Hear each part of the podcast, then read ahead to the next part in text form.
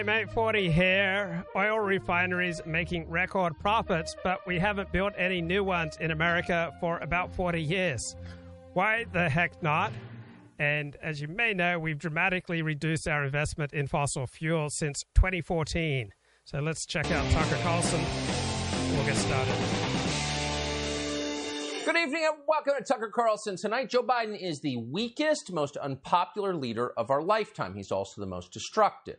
Now, that's not a partisan assessment. That's not the opinion of a right wing talk show. That is the view of the overwhelming majority of American voters. Biden's malicious ineptitude is so overwhelming that it is single handedly changing American politics. And everywhere there are signs of it signs of a massive generational realignment taking shape, taking shape in response to the disasters this administration has created. The old coalitions are crumbling before our eyes. Suddenly, we're seeing Hispanic voters, African and Middle Eastern immigrants, as well as huge numbers of American born young men. Suddenly, we're seeing all running at remarkable speed from Joe Biden and the anti human corporate neoliberalism he represents. Nowhere is this trend more obvious than in the Rio Grande Valley of Texas. That's a place which, for generations, has been a Democratic Party stronghold.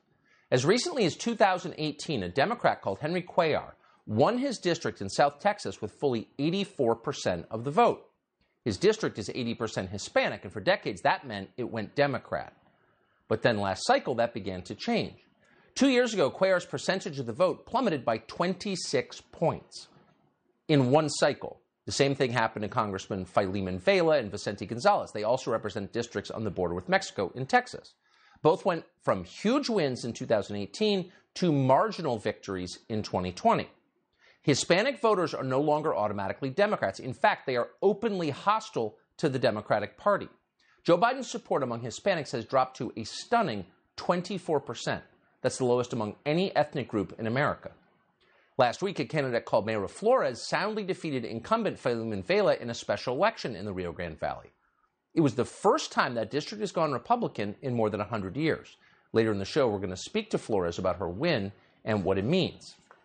But it's not just Hispanics who have come to despise the Democratic Party. Roughly 9 out of 10 black voters supported Joe Biden in the 2020 election. Since then, less than two years, Biden's approval rating among African Americans has dropped by 20 percentage points, and the same is true with Asian voters. As of tonight, the only group that continues to enthusiastically support Joe Biden is college educated white voters in urban areas, particularly middle aged women with unhappy personal lives. If you've got more than three cats and an NPR tote bag and wear a mask alone in the car, you are all in. Everyone else is running away. Effectively, what we're seeing is the end of the modern Democratic Party. Even MSNBC has noticed. This speaks to a story we've been talking about since the 2020 election, specifically along the border, the Rio Grande Valley, South Texas. We have seen county after county, whether it's in this district or some of the districts to the west of it, where voters have moved 10, 20, 30, 40 points away from the Democrats and toward the Republicans. This district that Mayra Flores won last night, Barack Obama got more than 60% of the vote here when he last ran in 2012. Hillary Clinton won this district by 22 points. It's shifted that dramatically. Joe Biden carried it by four in 2020, and now in a special election, a Republican candidate has won it outright. Barack Obama got more than 60% of the vote in that district. Now it's Republican. This is an historic moment. Joe Biden has destroyed the Democratic coalition. So the question is since we have only two political parties, how are Republican leaders responding to this fact, to this opportunity? Are they making the case for a better way? Are they offering an alternative to what the Democrats have brought this country? No, they're not. They're doing something you never would have expected. Republican leaders are siding with Joe Biden. At the very moment that Joe Biden is at his weakest, months before a pivotal midterm election, Republicans are propping him up. They are saving Biden from himself. Since the day Biden was elected, Republicans in Washington have taken Biden's side on virtually every significant item in his policy agenda. That would include COVID restrictions, vaccine mandates, transgender ideology in schools, sanctions against China, the January 6th charade, free speech, civil liberties, spying by the intel agencies, preserving the big tech monopolies, the anti white race politics of CRT and Juneteenth, border enforcement, and energy policy, and above all, the administration's signature issue its lunatic and reckless support for the war in Ukraine. Republicans are all in. It's called Kiev now. That's the Republican message heading into the midterm elections. It's called Kiev. And by the way, this isn't just happening in Washington.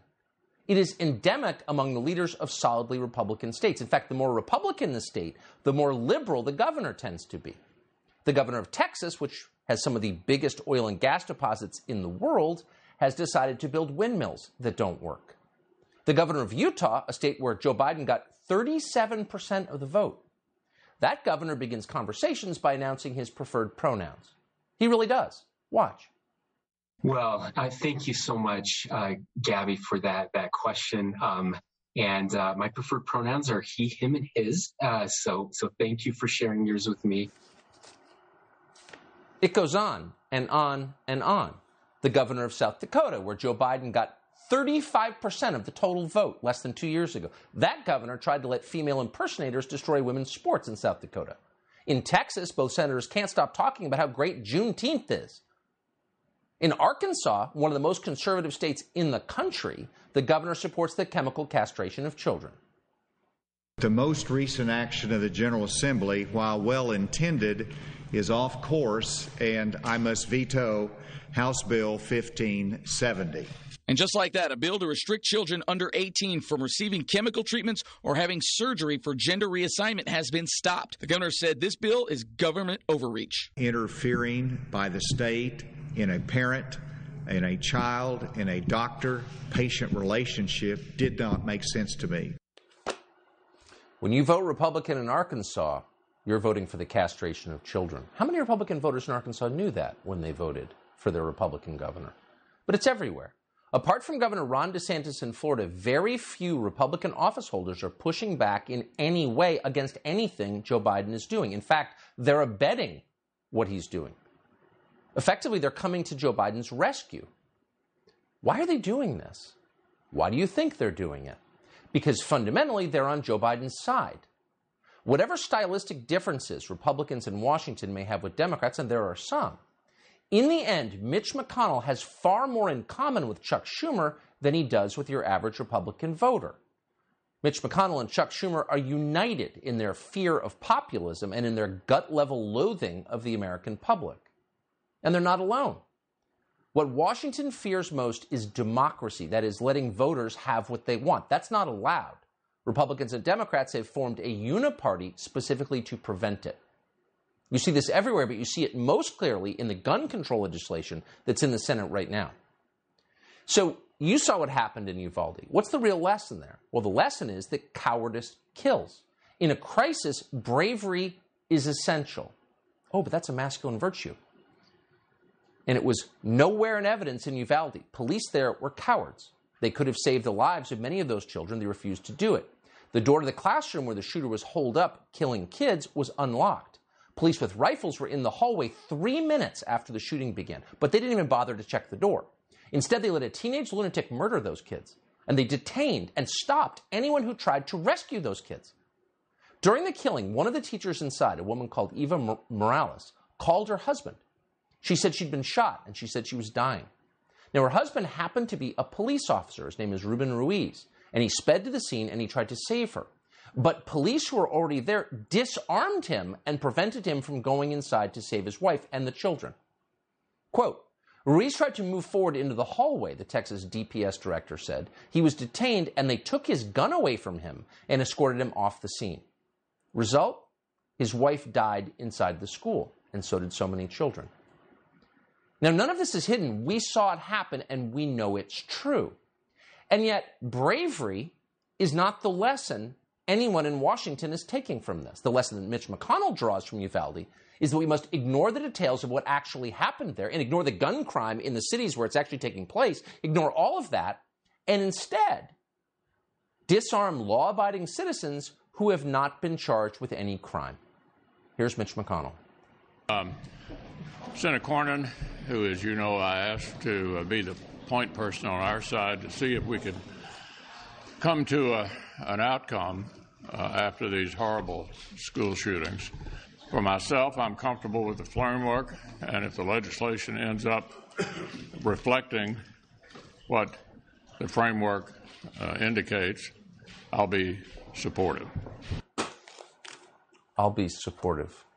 How many people who voted for Mitch McConnell in Kentucky are supportive of this? 20%? That may be high.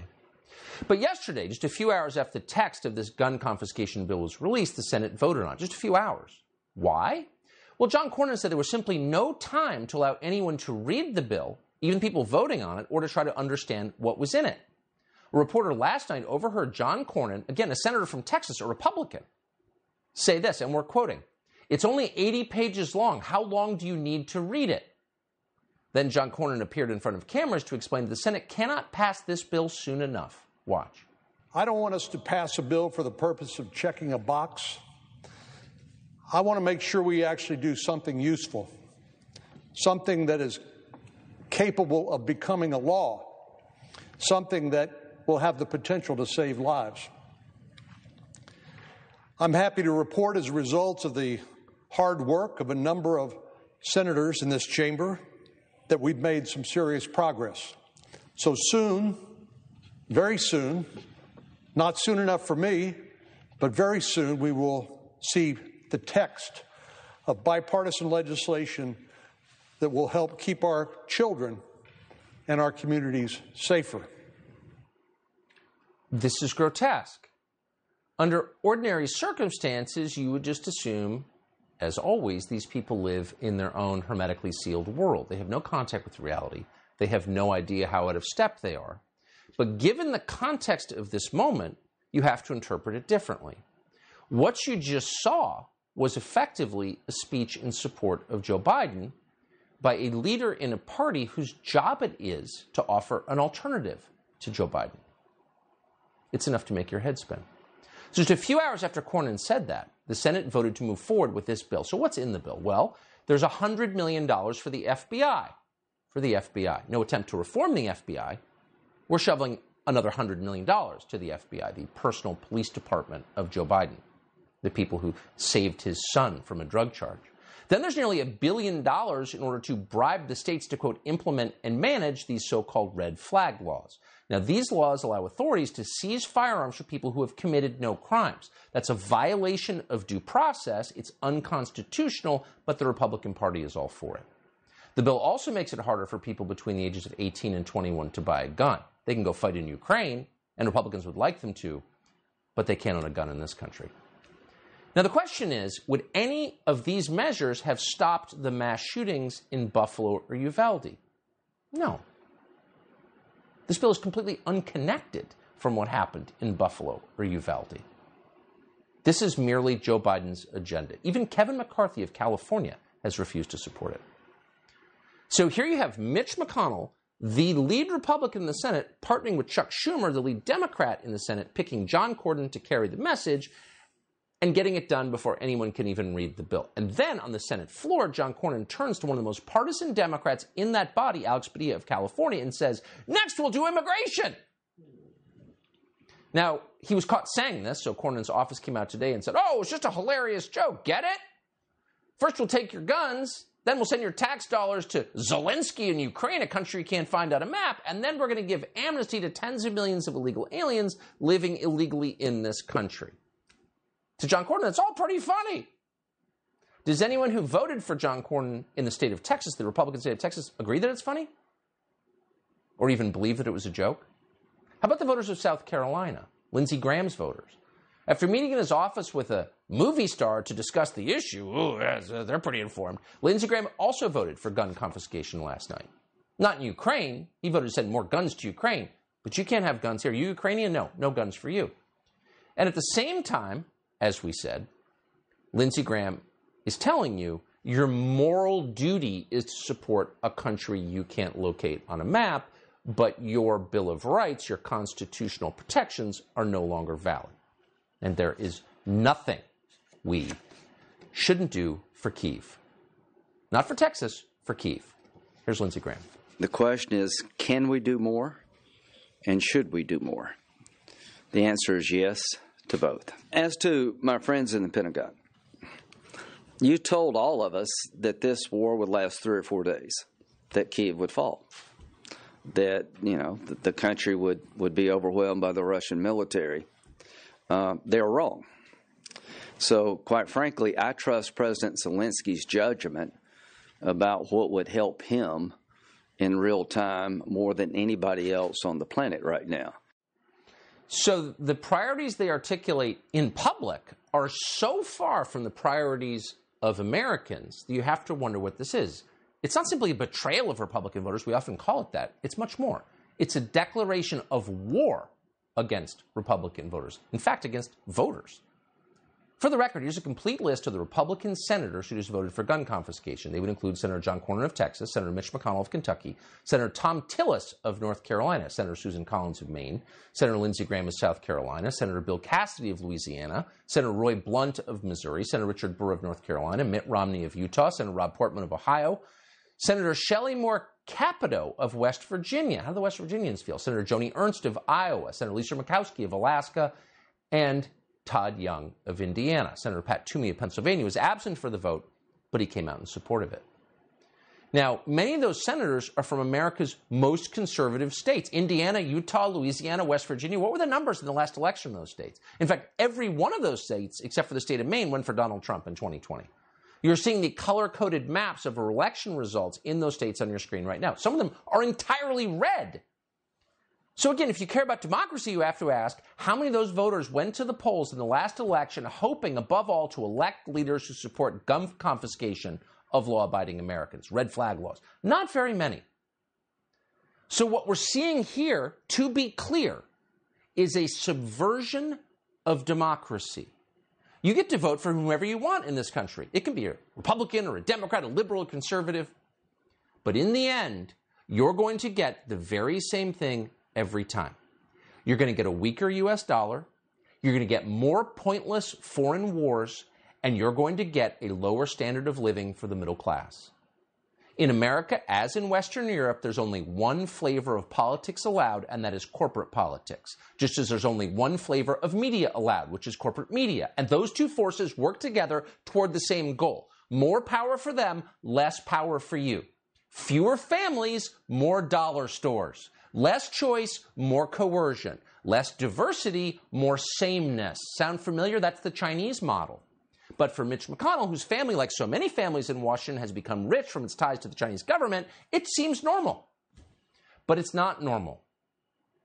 This level of disconnection from what voters actually want is dangerous and it's destabilizing.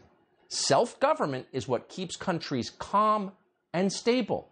Democracy is a pressure relief valve. Don't storm the Bastille, vote. If you take that away or if you strip it of its meaning, people become angry and frustrated. And over time, they become revolutionary. And everyone in Washington knows this. So no wonder they want to disarm you. You can't have guns because they no longer trust you. And they no longer trust you because they know they've betrayed you. This is how democracy dies. Not in darkness, but in plain sight, live on C SPAN. So, with America groaning under rising gas prices, with the American economy coming apart as the result, Joe Biden has announced his big plan to fight it. He's calling on Congress to end the 18 cent per gallon federal gas tax. He's also decided to effectively nationalize the oil companies because this isn't Venezuela. Calm down. And he's telling those companies to start drilling more, even though he canceled their oil and gas leases and shut down their pipelines. Biden insisted none of these decisions have led to higher gas prices. No. You know whose fault higher gas prices are? Can you guess? Do you call it Kiev? Then you know it's Vladimir Putin. For all those Republicans in Congress criticizing me today for high gas prices in America, are you now saying we were wrong to support Ukraine? Are you saying we were wrong to stand up to Putin? Are you saying that we would rather have lower gas prices in America and Putin's iron fist in Europe? I don't believe that. Stand up to Putin. Oh, oh, be quiet. Nobody cares about Putin, his iron fist in Europe. Stop the Churchill stuff. You pathetic mannequin. So, the chairman of the Fed, Jerome Powell, apparently missed the memo on the Putin thing. At a Senate hearing today, he pointed out that the war in Ukraine and Putin not actually responsible for inflation. Given how inflation has escalated over the past 18 months, would you say that the war in Ukraine is the primary driver of inflation in America? No, inflation was high before, certainly before the uh, war in Ukraine broke out. Oh, Putin didn't do it. So Powell wasn't on message. But our energy secretary did read the talking points. Here's her assessment. Americans are paying more at the pump every time they fill up their gas tank. Uh, gas tank. This is a global problem. There are two causes for it, which these high prices uh, derive from. One is, of course, Vladimir Putin's war in Ukraine. And secondly, the supply and refining capacity constraints that have been created by COVID 19 in the United States, but also around the world. These people don't make their beds, but they're in charge of our energy supply. Okay. Charles Gasparino is a senior correspondent at Fox Business. He joins us tonight. Charlie, great to see you. So, what is the what is the message? Is it Putin or is it not Putin who's destroying the U.S. economy? I'm losing track. Well, I mean, can you imagine Putin destroying the U.S. economy? I mean, it is. Uh, How's the, Russian, Russian economy, by the way, doing pretty well? It looks like it's doing better, but I mean, they're like a pimple on the, the rear end of progress. The Russian economy, they can't yeah, really destroy our economy. The only place way we can destroy our economy is to destroy our economy ourselves. We should point yes. out that refineries are, have been constrained, and it has nothing to do with COVID. It has the fact is the fact that we haven't built many over the years. There's all sorts of environmental constraints. Uh, Biden won't let you uh, drill gas on federal lands. The Keystone Pipeline. I could go on and on. I mean, it's almost comical at this point. Um, and this 18 cents a gallon gas tax that he's going to put a three month holiday. I mean, do you realize how little that is for the average American filling yeah. up their tank? And here's the non sequitur of it all. Let's just say it works.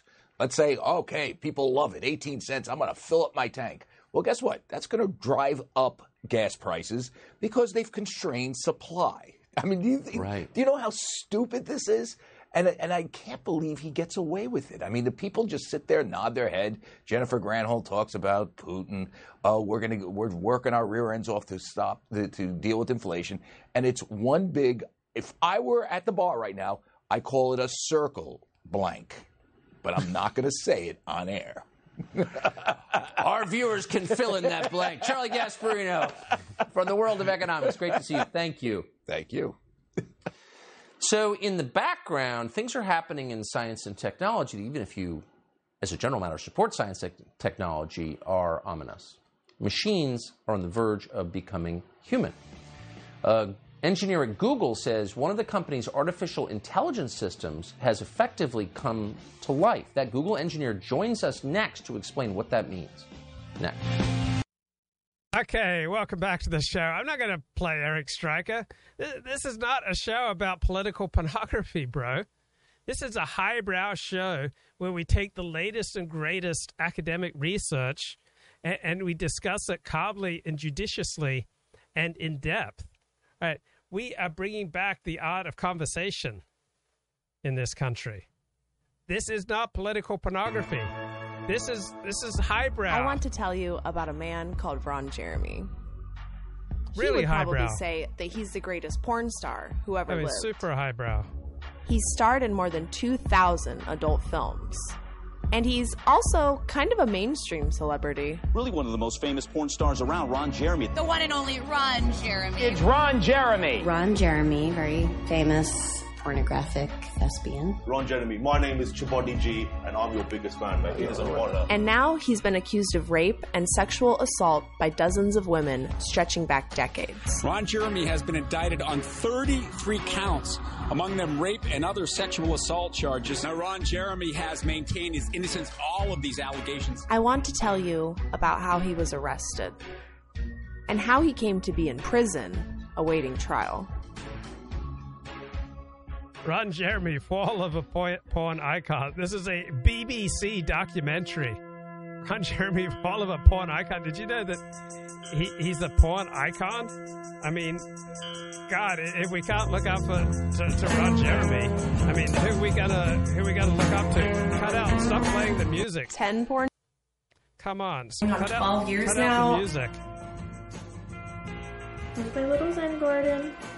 I've done 10 porn scenes on professional porn sets and like like over 200 of my own. This is my plaque for reaching 100,000 subscribers on Pornhub. Ginger Banks. Mm-hmm. One of the great These are my awards that I time. keep in my closet. This is the best sex scene that I won for my very first professional boy girl scene, and this is my Community Advocate Award that I won from the company that I had to fight the hardest to get Ron Jeremy banned from. Community Advocate Award. I Wow, first met that's Ron Jeremy impressive. at the AVN Awards, and he walked by and like put his hand on my ass in my jeans. I told some. So I don't know about you, but when I look in the eyes of Ron Jeremy, I don't see a rapist. I see a hurt little boy. And I feel a little abashed now because I was there for, for 12 years in the porn industry, and, and Ron was raping girls, and I didn't report on it. I, I, I was just blase. I mean, I, I read about rapist Ron in 1995. Right? Jerry Butler, in his memoir, talks about Ron Jeremy raping Ginger Lynn and, and how upset that made Jerry. And I just thought, oh, it's it's not rape, rape. It's it, it was it was unwanted sex. So I, I'm a little abashed, uh, a little embarrassed because this was going on, and I have to admit, like along with everyone else in the industry, I thought, oh, this is just Ron. And if you scream loud enough and you kick him in the balls and you hit him on the head with a hammer, he'll just stop. I mean, you just have to do like three, four, five things, and he'll just stop. And and when he just pleads with women to just put the tip in, it, it was. I mean, it was just kind of adoring Uncle Ron, just playing a character. And I- I didn't really think about how he's going around raping women. I mean, we were all just kind of oblivious to it. So there have been a lot of good things about the Me Too movement. Some some bad things too, but a lot of good things. I have been educated. I've been sensitized. I'm realizing shortcomings in my own behavior and my own consciousness. My consciousness is being raised, guys. Some of my friends in the industry about it, and they were like, "Oh yeah, that's just what he does." Yeah, I thought this was kind of strange. Just, so I started looking around online, and I found tons of videos of him touching women in public, and it wasn't clear how they felt about it. Right. I, I'd see this all the time. When, when you're around Ron and, and there were women around Ron, he would just start going to town on them. Then, one of my friends Yeah, tweeted their that Ron Jeremy had it to their penetrated her with his fingers without her consent. Suddenly, there were tons of women sharing similar stories. Now, I think it's important to add context. People don't understand that Ron Jeremy, like Uncle Wally, is a nice guy. I mean, he's down to earth. He's helpful. He's funny. He's he's great fun to be with when he's not raping you. So people get so hung up on the rape thing, but that's just a tiny p- part of Ron Jeremy. That that's not his whole being. I mean, it's like it's like this guy raped 187 women, and then he's forever known as the rapist. I mean, no matter his other accomplishments, we're talking about a guy who almost got a master's degree in special education, and and some of the time, it wasn't even rape, rape. It was just rape, and occasionally it was only rapey. So, tip to the wise: when you're at the Rainbow Room, and uh, Ron Jeremy asks you if you know where the kitchen is, if you want to see the kitchen, uh, probably, probably best to to say no. I thought it was absolutely disgusting. Somebody has to call this guy out. It became obvious to me that he was How many times did Ron blow a load inside a woman when he was explicitly told not to? I, I'm guessing dozens of times. I, I'm guessing it seems like now the dozens of times when he asked just to put the tip in, that seems like he put more than the tip. Was it actual rape, rape? Well, I think a lot of the time it was actual rape, rape. Then other times it was just rape. And then sometimes it was rapey. Was somebody that needed to be prevented from having access to future victims. couldn't this just be his way of showing love? Yeah, I, I think Ron genuinely just wanted to show love, but he didn't know how. Right? He hadn't spent enough time with the Mirror of Intimacy workshops by Alex Katehakis. If only he'd had access to those earlier in his life. And so I wanted to create a YouTube video that made it just as obvious to anybody who watched this video. There have been allegations of rape and sexual assault against Ron Jeremy that go back as far as August 2003. How does Ron Jeremy, just being a porn star, give him the right to assault these females? I mean, if we can't believe in uh, Ron Jeremy, I, got mean, a lot of can hate from releasing this. Like all our all our heroes send out the feet of clay. I mean, they're taking down Robert E. Lee statues. They're taking down, you know, Thomas Jefferson statues. They're they're they're saying that Nick Fuentes and, and Richard Spencer are not good people. I mean, I think we have to stop destroying our heroes. I mean, who are our kids going to look up to if they can't look up to a Nick Fuentes or Ron Jeremy? I, I mean, sources tell me that this is a hit job by the globalist elites and George Soros. I mean, many people say that uh, Ron Jeremy is a super patriot fighting for the republic, and all those disgusting things that he did, he, he, really, really just did it for the, did it for the republic, man. I mean, I had dinner with Ron Jeremy and Jasmin St. Claire at the Rainbow Room in 1995. Ron didn't try anything with me. He was a perfect gentleman. He didn't use my vagina like his personal masturbation device.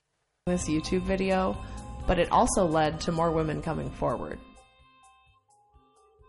I don't really even know if I told anyone. I don't think I even did because I felt like it wouldn't have mattered or no one really would have fucking cared. So this is uh, Tana. Come, start with the music. You'll get me. Things like this happen to you and you're a porn star, it's already just assumed that like it's supposed to happen to you because you're a porn star. My name is Tana Lea, and I am a retired adult actress. And I know Ron Jeremy because he raped me. And So the porn industry attracts a lot of people with low self-esteem, and then when they work in the porn industry, particularly in front of the camera, it often delivers even more hammering to their self-esteem. And so this idea of just being raped and groped is something that a lot of people put up with. I remember I dated this one porn star a couple of months after she left the industry, and she left the industry.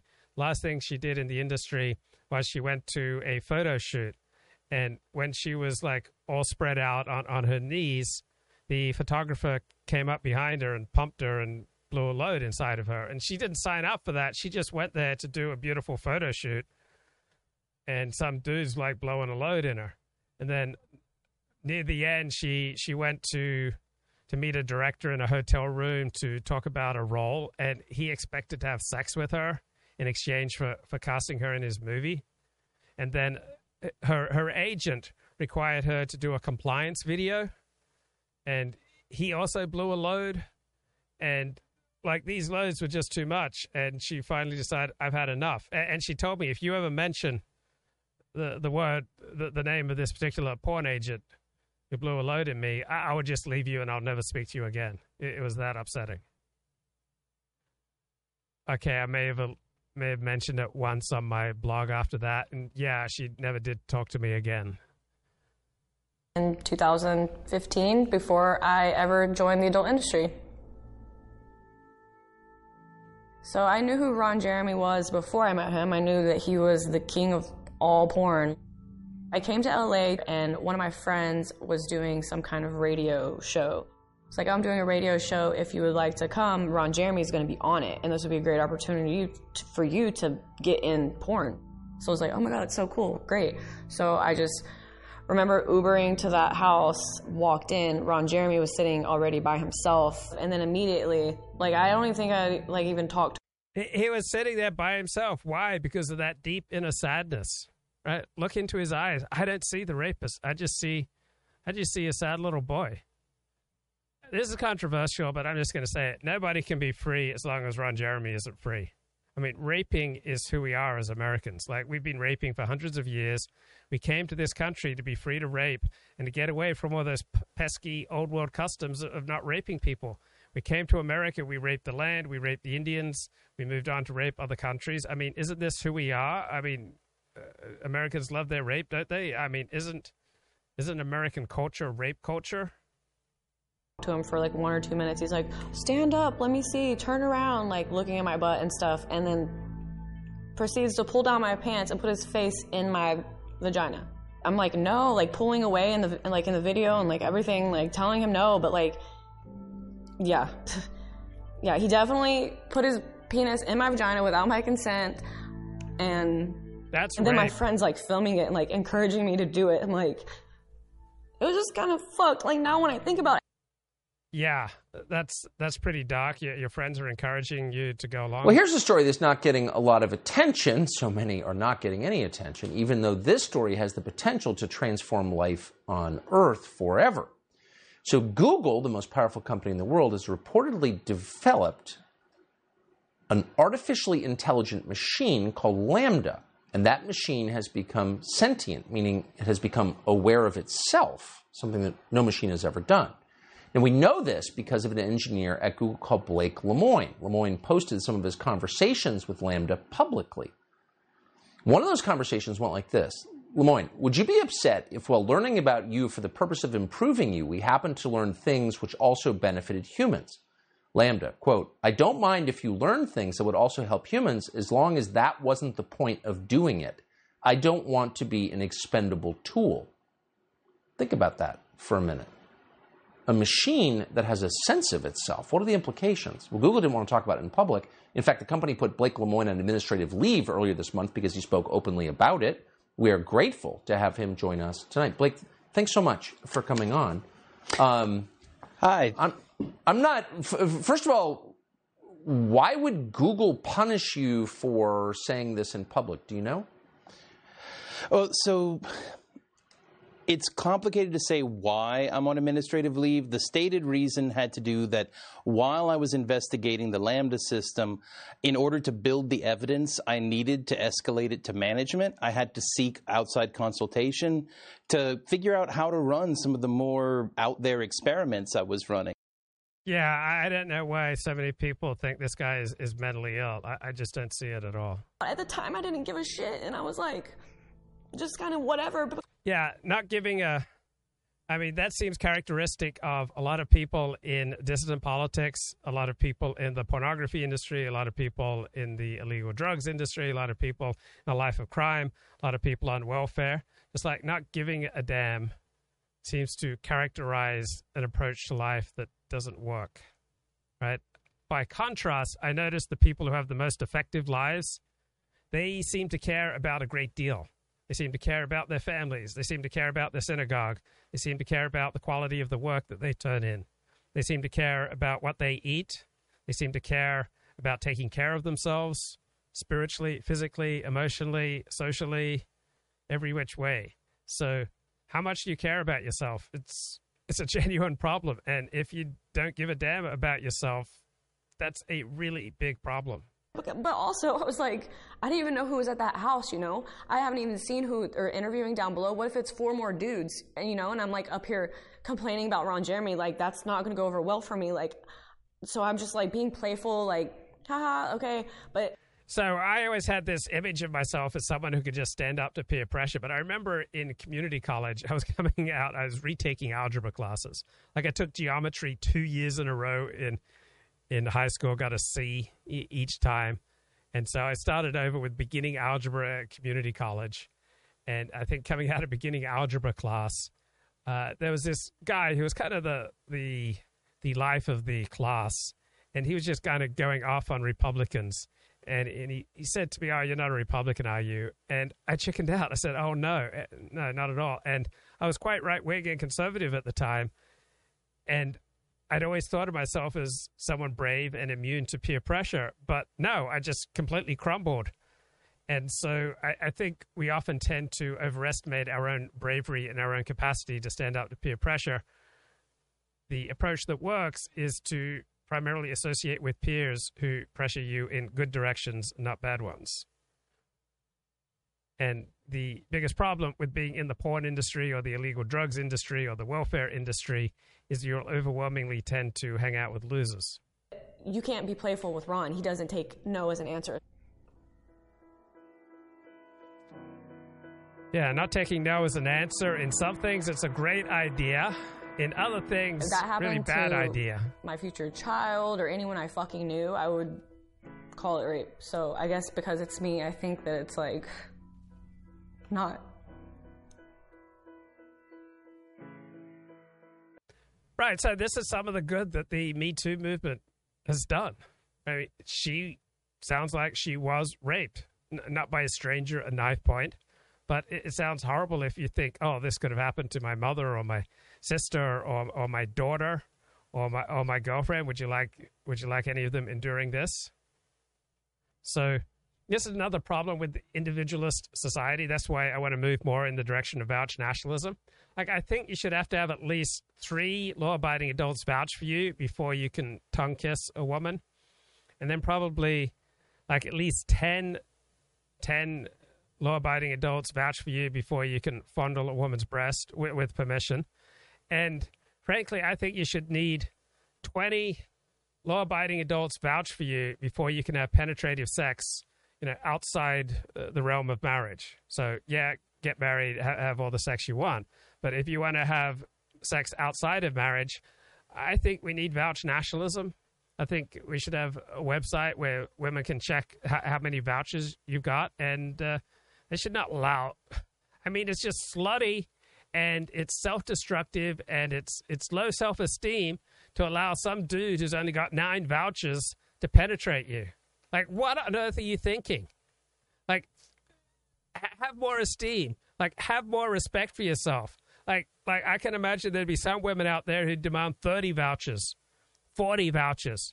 I mean, just imagine the fifty vouch women. These would be high quality women. These would be the type of women that you'd want to marry, right? I mean, do you really want to go around with women who's like, oh, I'm fine with just five vouchers, you know, five vouchers and you're in, bro? No, vouch nationalism now.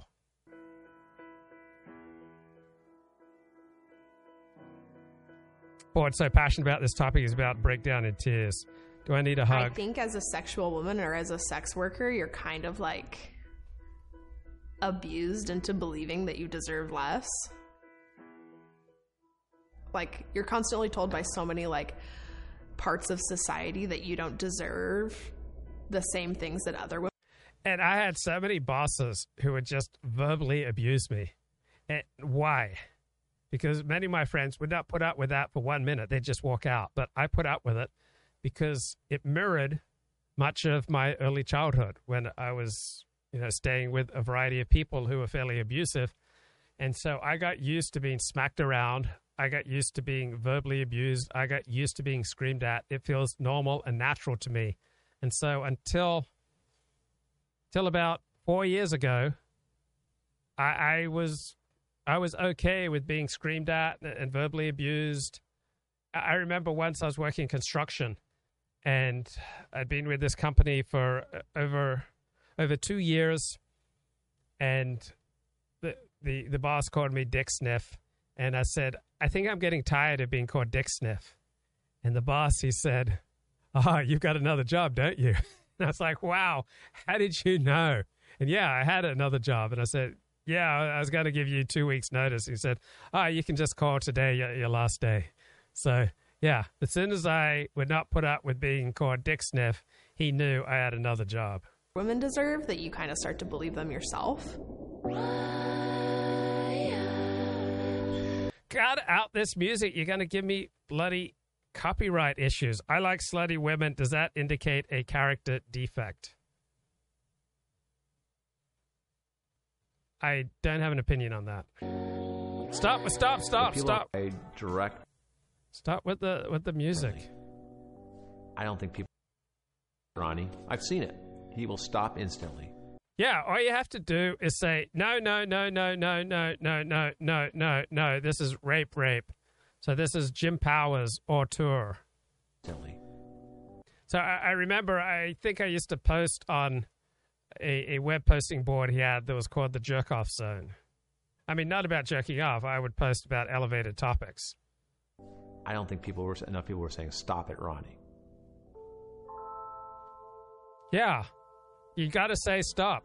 My name is Jim Powers. No, this is this is an important issue. So, I just put up with abuse uh, throughout my life because inside, I guess uh, that's what I felt like I was used to. So you're doing other people a favor when you say stop, when you stop people from behaving in an unethical, exploitive, you know, vicious, cruel way. You're doing them a favor in addition to doing you a favor and setting good precedents and setting good boundaries. And in my experience, I didn't have a lot of success in setting boundaries until I'd kind of started to internalize my recovery beginning about six years ago. So I learned about boundaries in psychotherapy in 1998, and I got uh, handouts on boundaries.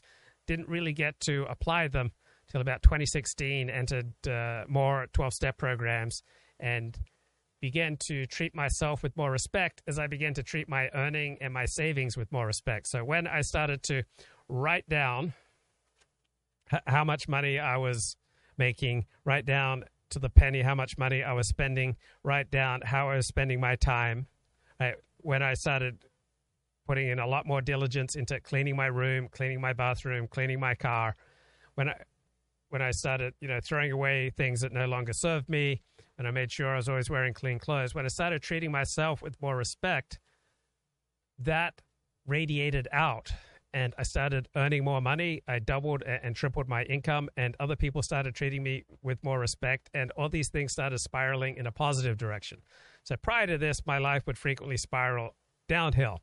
People would treat me badly. I treat me badly, which would lead to more people treating me badly, which would lead me to treating myself even worse and going around, I'm so effed, I'm just stupid, stupid idiot. I direct uh, adult movies in the Los Angeles area and I used to be Ron Jeremy's cameraman in the 1990s.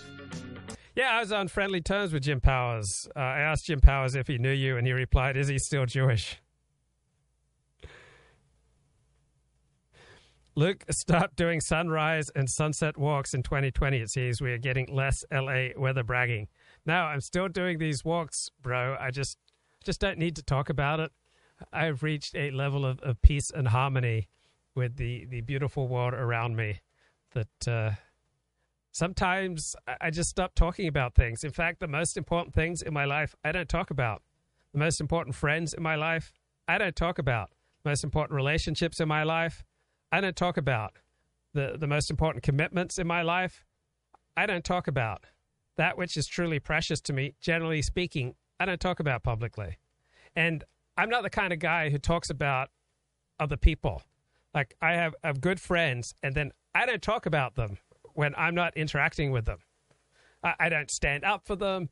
I don't dissect them. I just don't talk about them.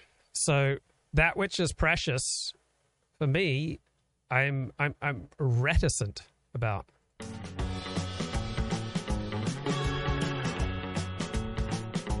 Whoa, whoa, stop this stop this bloody music. House for porn. This place has shot thousands and thousands of porn.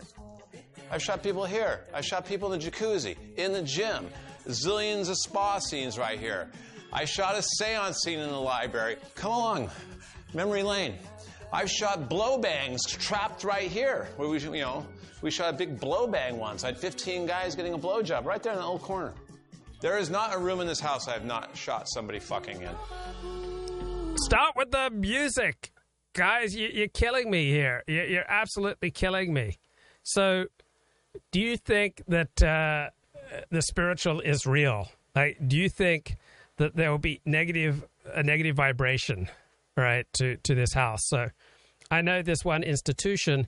It got its chairs from a an old porn theater, and it cleaned them up, got them, but but still, people were sitting on, you know, cum stained chairs. I mean, cleaned up. The, the, the, I expect that most of the ejaculate had been removed. But uh, that institution just only had trouble. Like, it never took off. Do you think that you could have a community, a group, an institution that just soars to ever greater heights when people are sitting on chairs that people used to masturbate on in a porn theater? So, is is there a real dimension to spiritual impurity? Even after you've thoroughly washed these chairs. Stop with no, no, no, stop, stop, stop with the bloody music. Interview the girls. Stop with the music. first time I met Ron was on set, so I, I know him pretty well, I'd say. Uh, I wasn't there for any of the allegations that were made against him, so I can't really speak on that.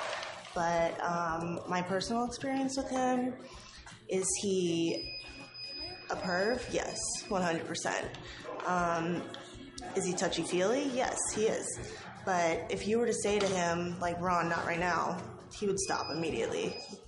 Yeah, all you had to say is, Ron, not now. You had to scream it, hit him over the head with a hammer, uh, punch him in the balls, and uh, hand him a notice from your lawyer. And he would just stop right away. I mean, it is just Ron. that is how he is. It's just Ron. Time, he's just a rapist. Be held accountable for his actions. Absolutely, everybody should. I mean, he's just a rapist. You want to judge him for, for being who he is? Basically, where the husband is being treated, being emasculated, being treated as less of a man, whether it's because he can't get his dick hard. Yeah, just tell Ron to hit the brakes, right? And he would always do it if you just screamed it loud enough and, and followed it up with a good you know, smack him in the face and hit him over the head with a hammer and kick him in the balls, he'd just stop right away. Already doesn't satisfy the woman, and she's basically having sex with him and making him feel like shit. That's what cuckolding is in porn. It's done almost in a comedic sense. Have I ever been accused of being handsy and forward? Yes, I have. Not proud. So I remember at first, I was kind of scared to touch girls. And then in eighth grade, that the two cutest girls in the class at Pacific Union College Elementary School, they would touch me. No, it actually, girls started touching me in sixth grade, at least sixth grade, touching and kissing me. And then there were these two girls in eighth grade who touched me a lot. And then I started overcoming my shyness by ninth, tenth grade. Tenth grade, a woman like deep kissed kissed me with her tongue. That was the first time she told me to put down the cheese sandwich I was eating. It was in the newspaper room at uh, Placer High School. So I think this is like spring of 1982. And so 1982, I started very, very awkwardly starting to touch girls. And then my first love was the summer of 1982. But I was too kind of scared to touch her. So I would apply a lot of sun lotion to her, and then I managed to get up my my strength to put my kind of arm around her when we're both lying on our stomachs on the on the concrete. But everyone would talk about it because this was at the Pacific Union College Seventh Adventist College pool, and everyone would talk about how handsy I was with her. And then I'd frolic with her in the pool, but there was this very awkward instance one day when I was frolicking with the girl, and this little black boy came up between us with his snorkeling mask on, and he said, "Why is your penis sticking out like a lance?" And like the girl just like yelped and and swam away, and I I took the kid and I just like held him underwater.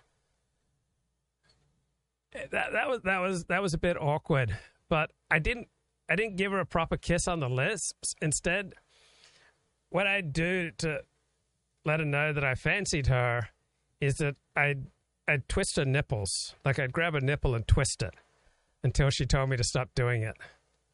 But I wrote her a lot of letters when, when I went back to Auburn and she stayed at Pacific Union College. So I wrote her a lot of letters. And then I came, and then over the next year, I was a junior and I met this freshman girl who taught me how to kiss. And I mean, she really taught me how to kiss. I mean, the amazing, she would just like swirl my lips. She would, I mean, the amazing things that she could do with her lips. She'd like swirl back and forth, and then her tongue would like, you know, very delicately explore and like do pirouettes in my mouth. Then she'd like very gently nibble on my lips. Then she'd like suck up my lips, you know, with varying degrees of, of suction. And then there was like swirling. I mean, like she did like 28 different things with her lips and my lips and i swear within 20 minutes i was an expert kisser. Like i've never had any complaints about my my kissing abilities. Oh i also read a book on how to be a confident kisser. But this this freshman girl she was like far better than any of that. Any any book. I mean she taught me everything i needed to learn about kissing.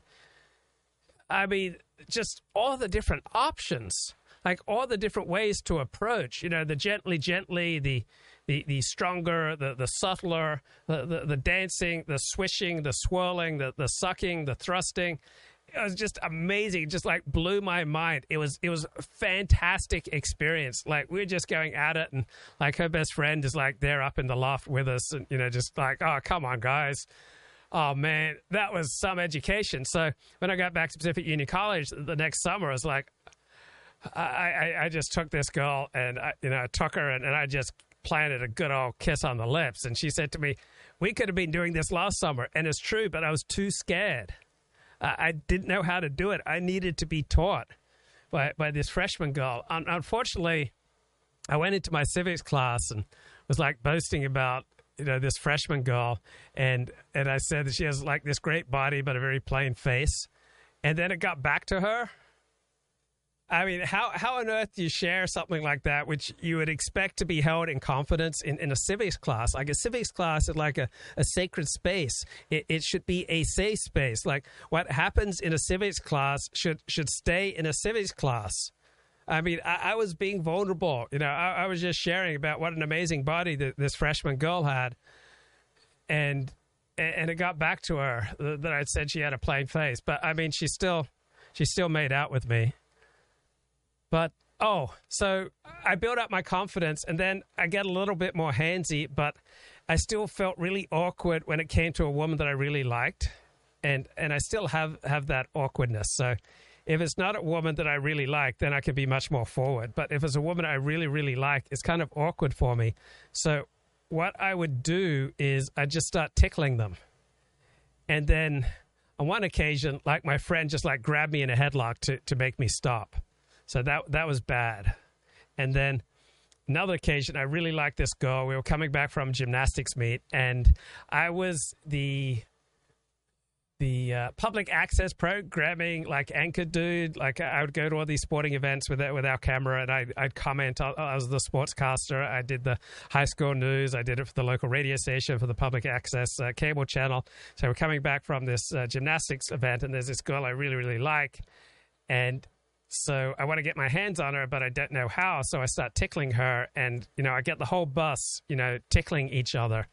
And so after that, she called me the rapist and and about uh, four years after that, when I came down with really bad chronic fatigue syndrome, I, I, started having a much more intense understanding of my sins, and so I sent her an apology, and she said that you know that's okay. I wasn't wasn't much worse than you know a lot of other guys in high school, but yeah, I was a little handsy. I got I got slapped. I got slapped a few times. Uh, I was a little forward mainly I was just awkward. I was just like really awkward and cringe. So uh, my my first girlfriend who went all the way with me that was February of 1989. So I would have been 22. And then uh, I, I, went off by chronic fatigue syndrome. She finished her degree at UCLA, and I went off in the world. Eventually moved to Orlando, Florida.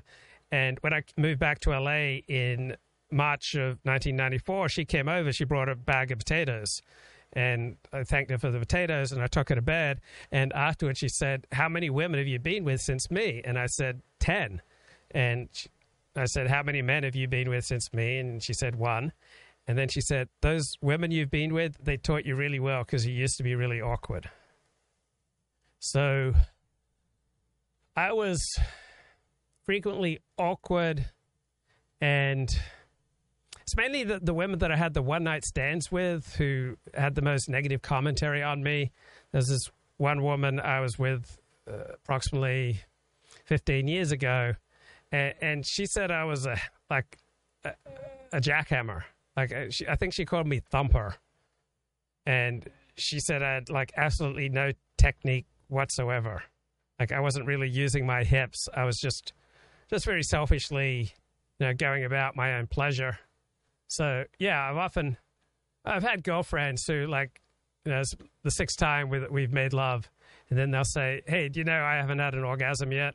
So I haven't always been a kind and considerate and and generous lover, but I think I stopped being a total jerk by about 1997 and then and then I, I significantly improved once I got into 12 step by by say 2012. So I think think my behavior towards women has been much better the last 10 years.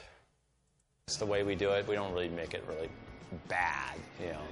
So anyway, cuckolding is very popular right now. Coming in close. Yeah, well, they did a review. Yeah, she wrote like these long blog posts about me. I'm I'm kind of uh, kind of afraid to, to pull them up. They, they weren't flattering. Not flattering at all. Hold it. Yep. One more. I'm playing a fed up wife who is sick of my paraplegic husband, and I'm gonna fuck his um, therapist because I'm mad at him for not being able to fuck me. Sounds like a hell of a movie. How does a man's status affect women's response to his uh, nipple twisting? A great deal. I was awkward, but I was awkward because I was low status. Right? If I'd been uh, when I managed to move up a little bit in social status, then I became less awkward. All these things go together. You're low status, you become more awkward, and the more awkward you are, the more low status you are. So in school, I was always like either I was usually average or below average in status. But I didn't enter school, remember, until I was age eight. So I entered school in, in second grade. So I was way behind the curve with social skills. So by high school, by by 11th grade, I was I was moving up into the top 50% in social status, and, and in college, moving up uh, even even more than that. Fun, huh? I really like porn sets. A lot of girls. Women used to love my nipple twist until I turned 40. No, uh, none of them actually appreciated it. And it was wrong. And I, I should not have done that. Since COVID and everything kind of like stopped shooting on sets and just doing their own stuff. I don't know. OnlyFans does pay a lot. A ballpark monthly on OnlyFans, maybe like thirty to forty thousand. But then like OnlyFans will take a percent. Of They're all loaded. I I save my money. No, stop with the stop with the music. No music. No music. What we call it, No music. 2257.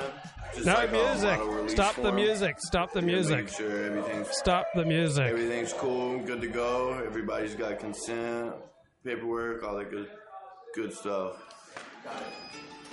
No, no, no, no, no, no, no. Stop the music. All right? This is a show. It's called Stop the Music. Gosh, it's so rock. No, I didn't drown the black boy. I just held him underwater for just a few seconds to tell him that I, I didn't appreciate what he said. And, and then I remember I swam after my, my girlfriend and like jumped out of the pool because I was like so mortified by what happened that my penis wasn't sticking out like a lance anymore. And I just wanted to show her that my penis wasn't sticking out like a lance anymore. I mean, not pulling it out, but you know, there was no longer there was no longer a ruckus down there. Action.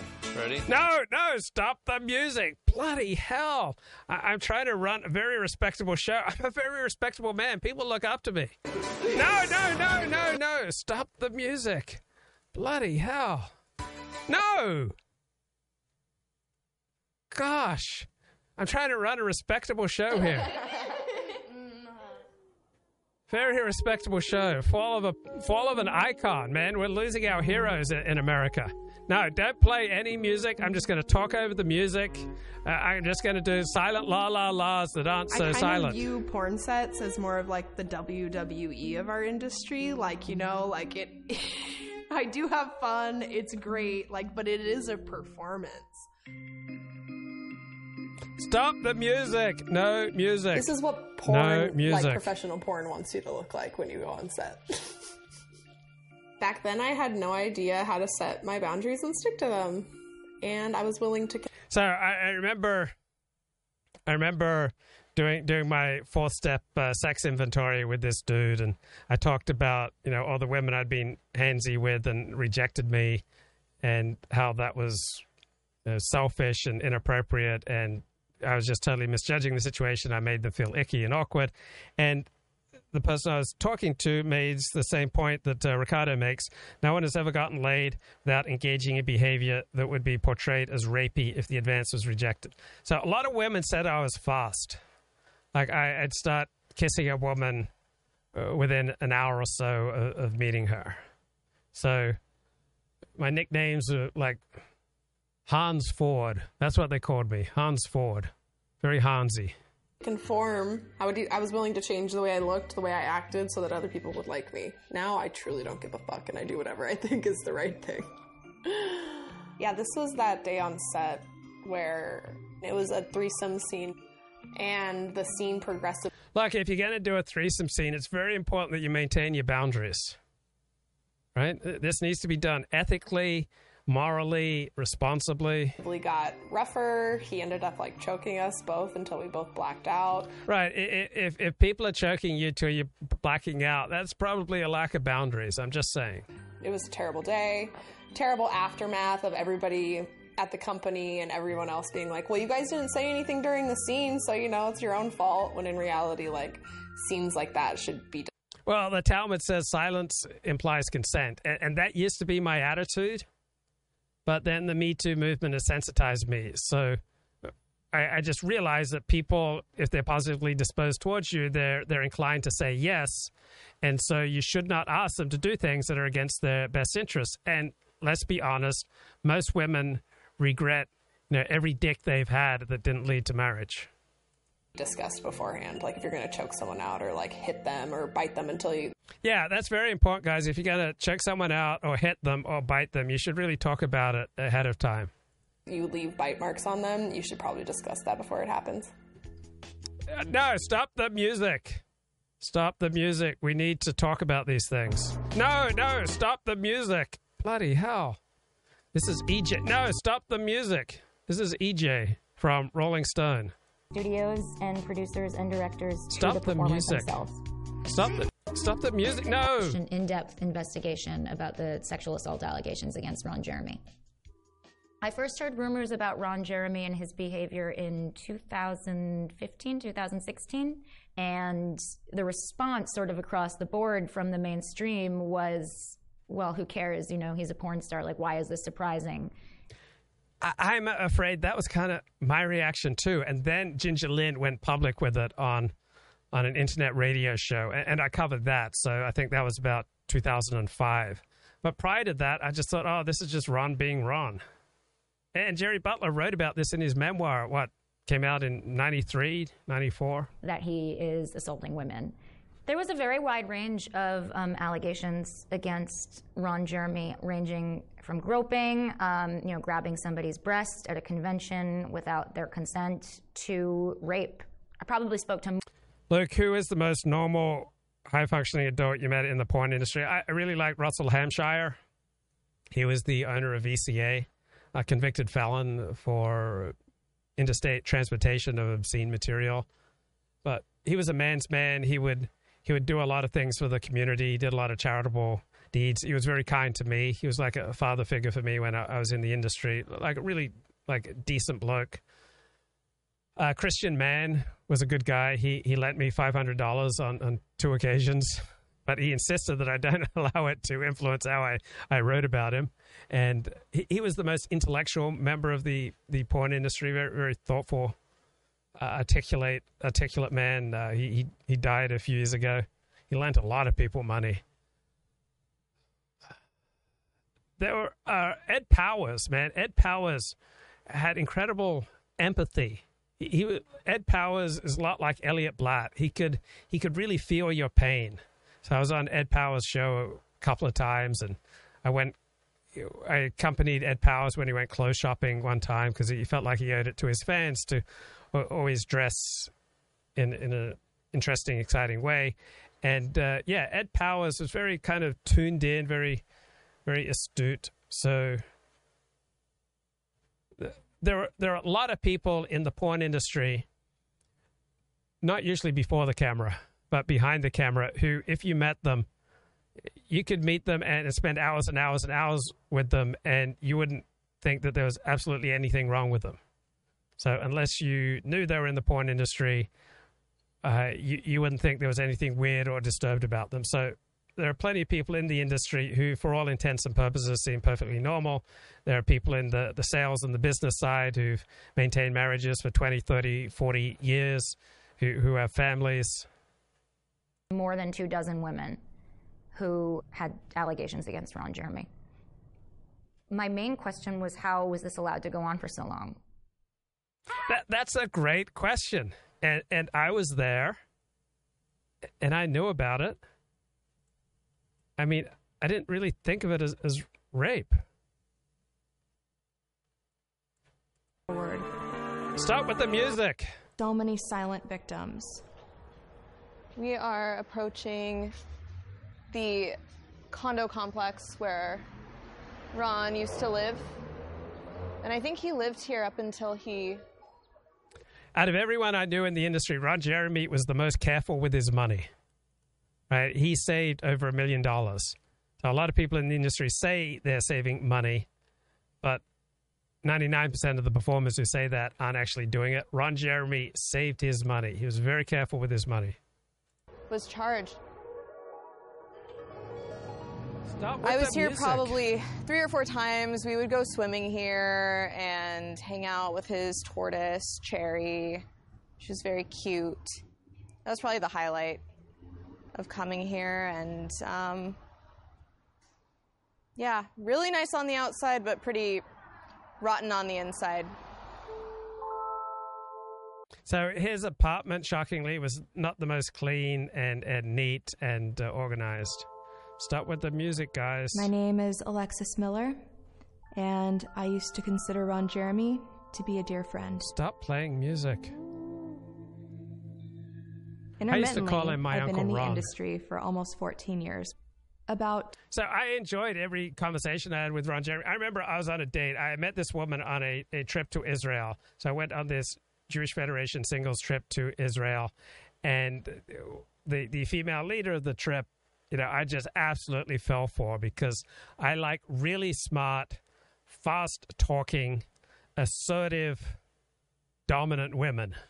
I just love that type of woman, and she was that, and she liked me, and so you know, we we made out, and you know, it, it was great, and and then after after the trip, we started going out, and she said, you know, when I, when I met you at, at Sinai Temple at Friday Night Live, you know, I went and told the other organizers of the trip, hey, I met this guy who wants to come because at, at the trip there are twice as many women as guys. And when I mentioned your name, everyone go, oh no, we don't want him going. But then everyone was happy, you know, that you did come. But you tend to say a lot of inappropriate things, and she like listed off various times on, on the trip when I'd said inappropriate things and said, yeah, yeah, you're right. I, I really need to to work on that. So we'd gone to a party on a Saturday night, and it was about 1 a.m. We were at Jerry's Deli on, on Beverly Boulevard, and we were exiting the restaurant, and uh, there's Ron Jeremy with some young ladies. He goes, "Hey, Luke, come over." And I think he wanted to show me how he's recently in Time Magazine. He's been opening for Chris Rock, and and my girlfriend just kind of waited beside me. And then when I didn't introduce her, she like skipped off to, to the bathroom. And so later I met up with my girlfriend outside and she said, Why didn't you introduce me?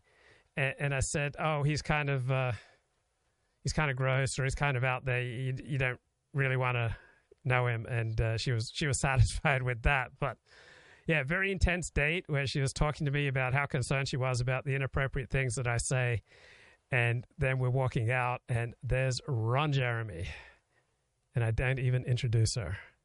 two months into my being in the adult industry, I got a call from my agent, and he asked me If- What is the story behind women who stay in the industry for a long time versus the burnouts? Thinking about the Lisa Anns and the Nina Hartleys.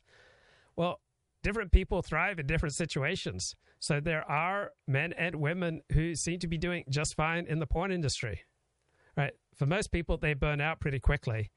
But I mean, I, I've been live streaming like almost daily for four years, and I've been live streaming consistently for six years. And most people tend to burn out on it, but I love it.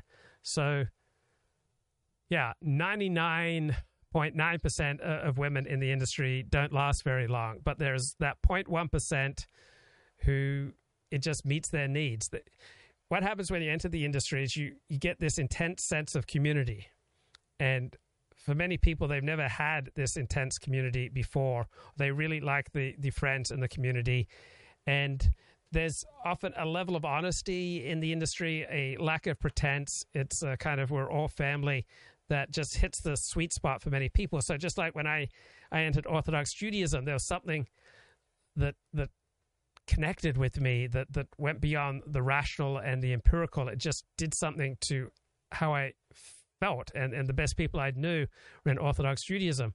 Well, other people find a lot of great people in the porn industry. It's a kind of life that they they enjoy.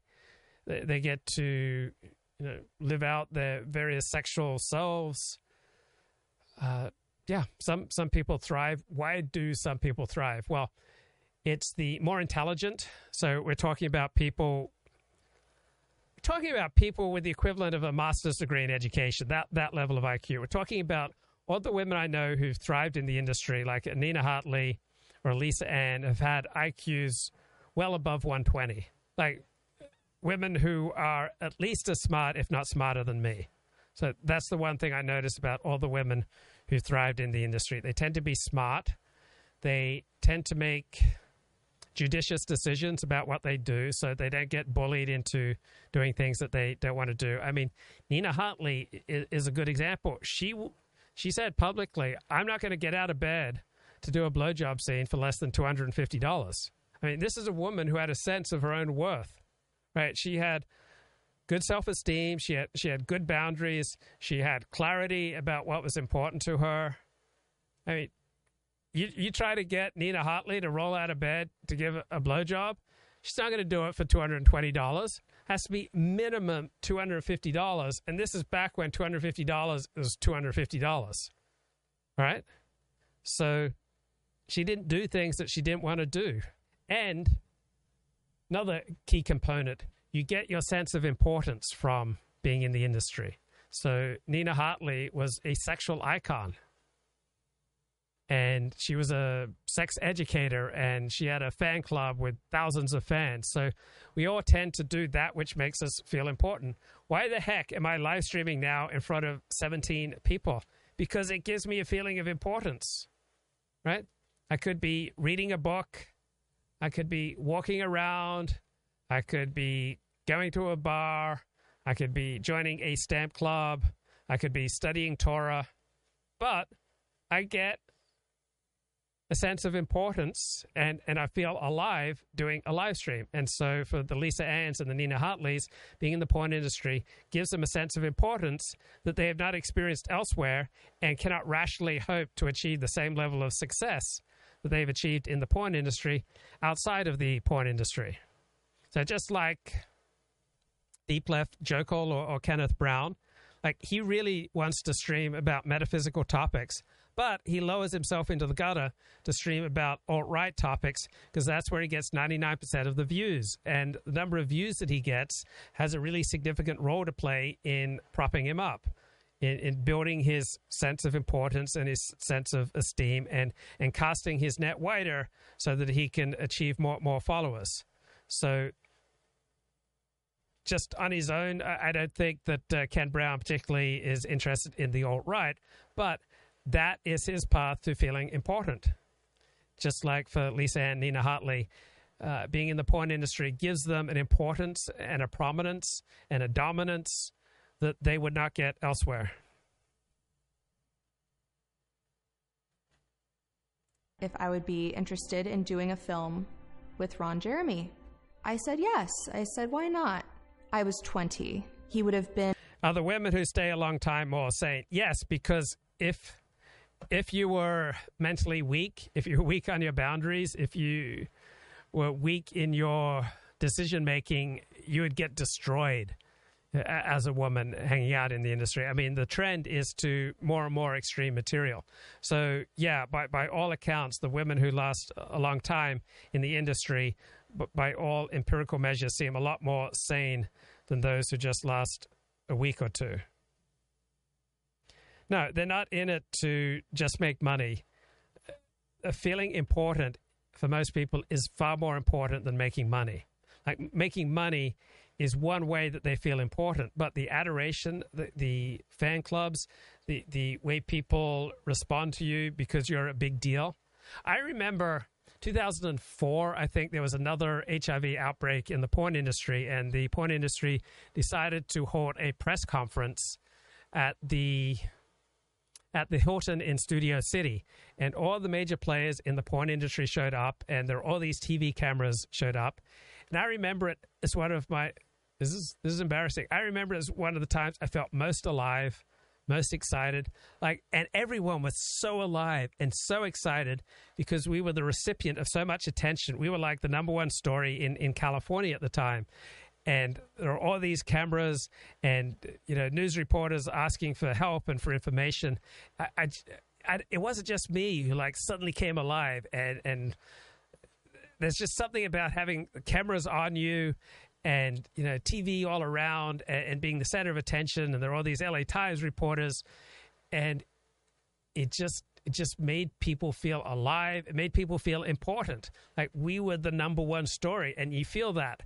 It's like when I was going to UCLA, and UCLA had the number one football team in the nation for, for about three weeks, and it was just an amazing feeling. And I rode that feeling. I just felt amazing. I, I came home and and and wrote it up, and then uh, my boss had pulled the story because because earlier in the day uh, someone was having a conversation with a journalist at Adult Video News, Rob Spallone, and the journalist at Adult Video News says, I don't want to be on Luke Ford's site. And Rob said, Oh, no, Luke's not here. And I was there and I was taping. And so I, I went back home after all the festivities and wrote up the conversation and put it on my, put it not on mine, but on, on the website I was writing for. And the, all my work got pulled. It just got deleted, got reprimanded by the boss. And I went into a snit and said, I, am quitting. And I had a great job. I was making like $50,000 a year. I was getting health care. And, and I quit in a snit because I couldn't handle. Oh, Adult Video News then did it like this big takedown of me about how I'd, you know, been taught a lesson. And I just like, just quit in a snit and went off on my own to write uh, lukeisback.com where I earned like half as much money.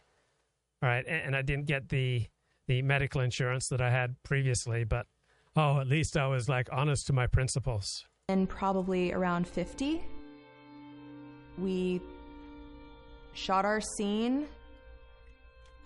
It was pretty uneventful. My friendship with Ron Jeremy. Women don't stay in the industry because they're nymphomaniacs. Women stay in the industry because they like feeling important. We Commenced that day. We talked a lot on set. He was really down to earth. He was really funny. We became instant friends. Is performing in What Women Want your biggest regret in porn? Well, I didn't didn't perform sex.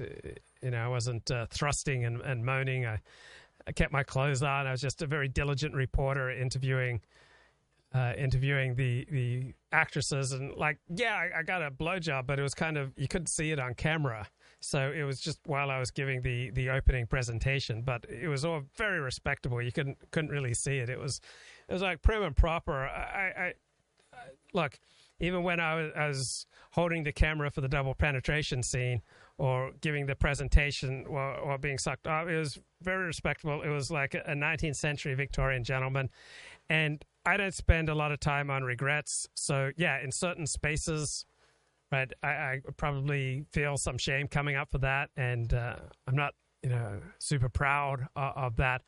But I, I look at it as, given who I was at the time, I, probably couldn't have chosen differently. That's how I choose to look back on my life. So.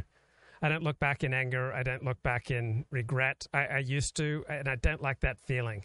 So I accept that I'm a deeply flawed human being who did some ugly, irresponsible, careless, cruel, disgusting things at times as I tried to meet my needs the the best ways I know how. So I didn't ask to be born a sex addict. You know, I didn't ask to grow up in my early years without a mother.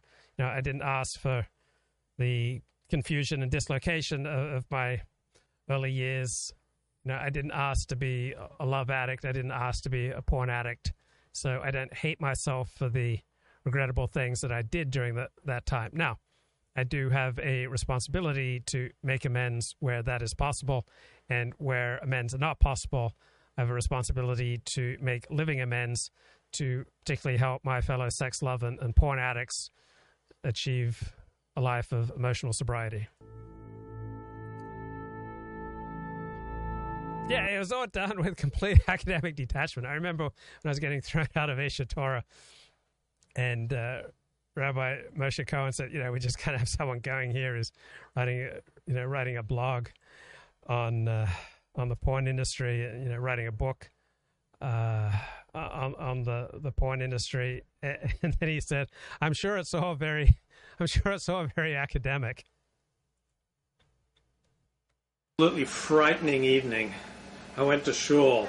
How you may say, Luke, an Orthodox synagogue, not so frightening, not so scary. Don't understand. This is Aish HaTorah. This is this was my home in Los Angeles. I came here in March 1994, and I was so confused and frightened because I'd basically been bedridden the previous six years.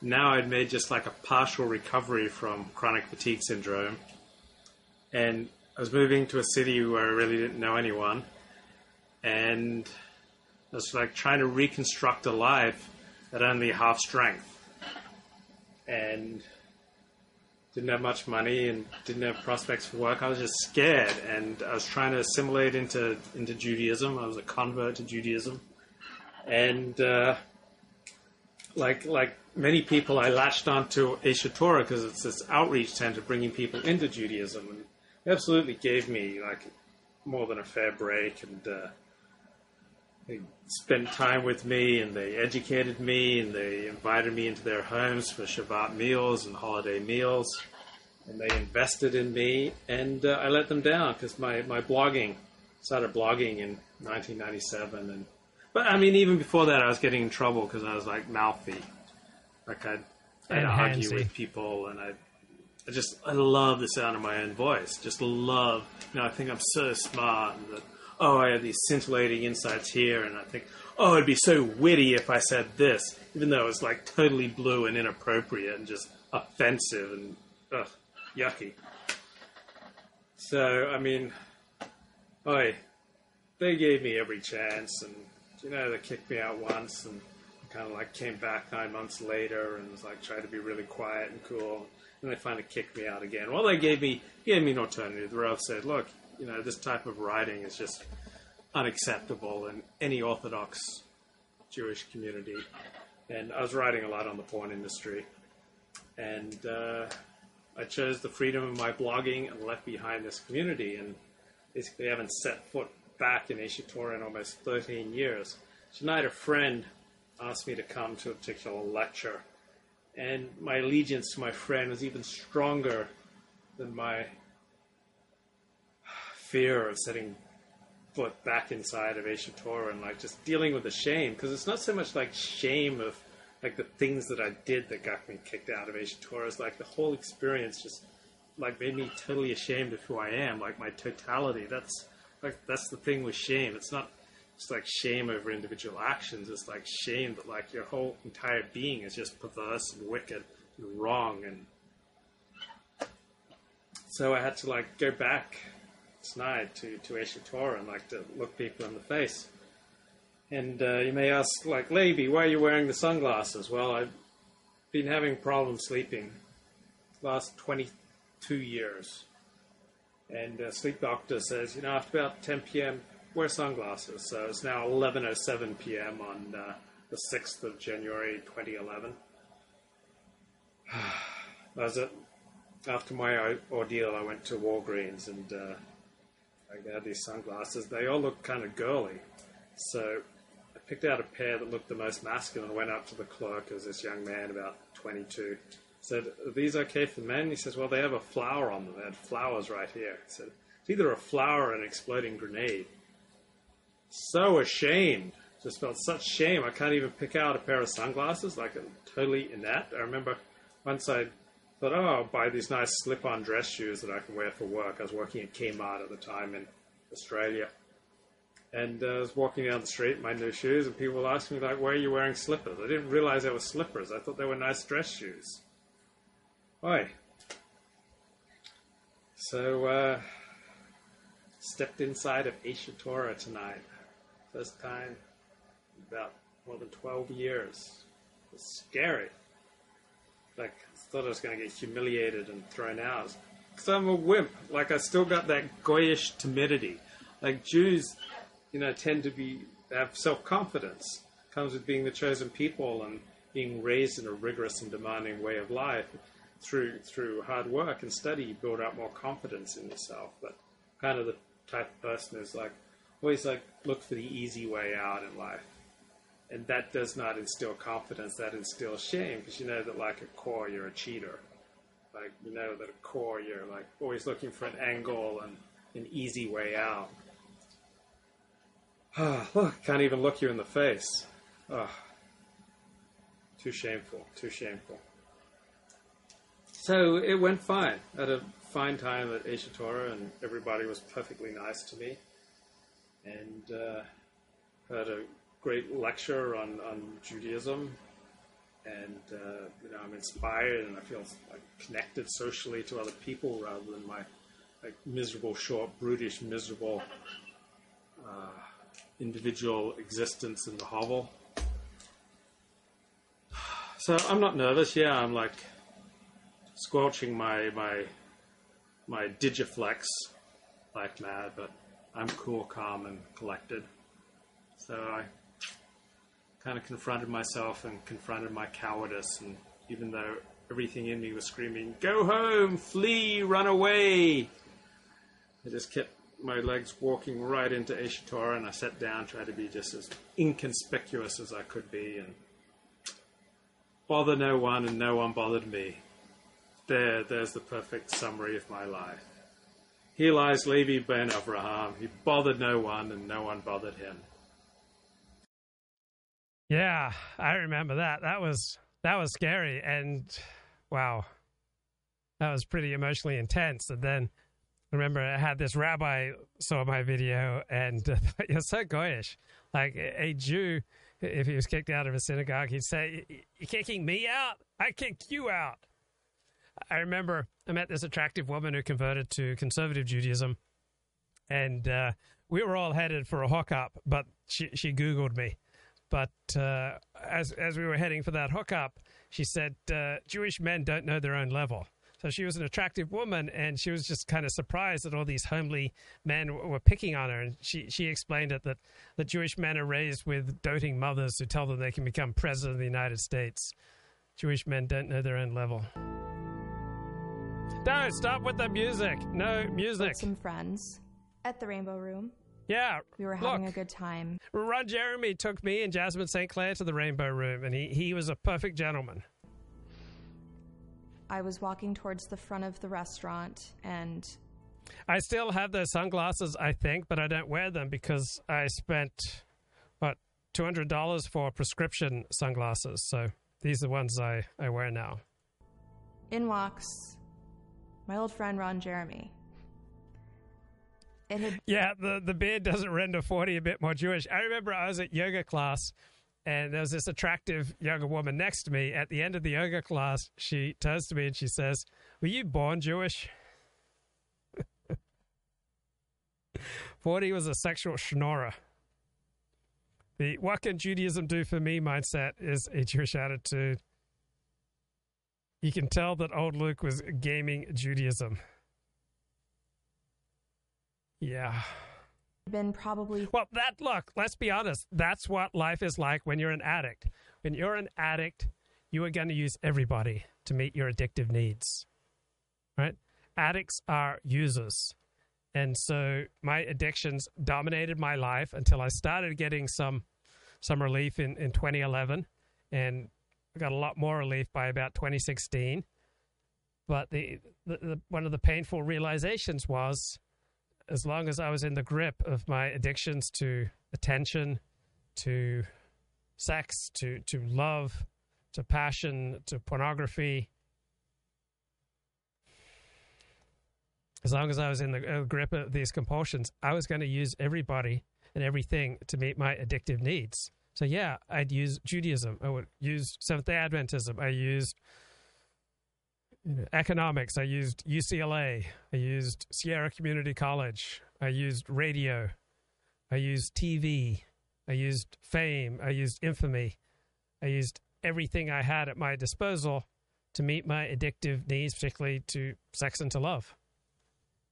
And I, I used people. I was just a user, and that's that's one of the nicknames that my mother has for me, user. She would say that I would I would take women like lemons and squeeze them and throw them away.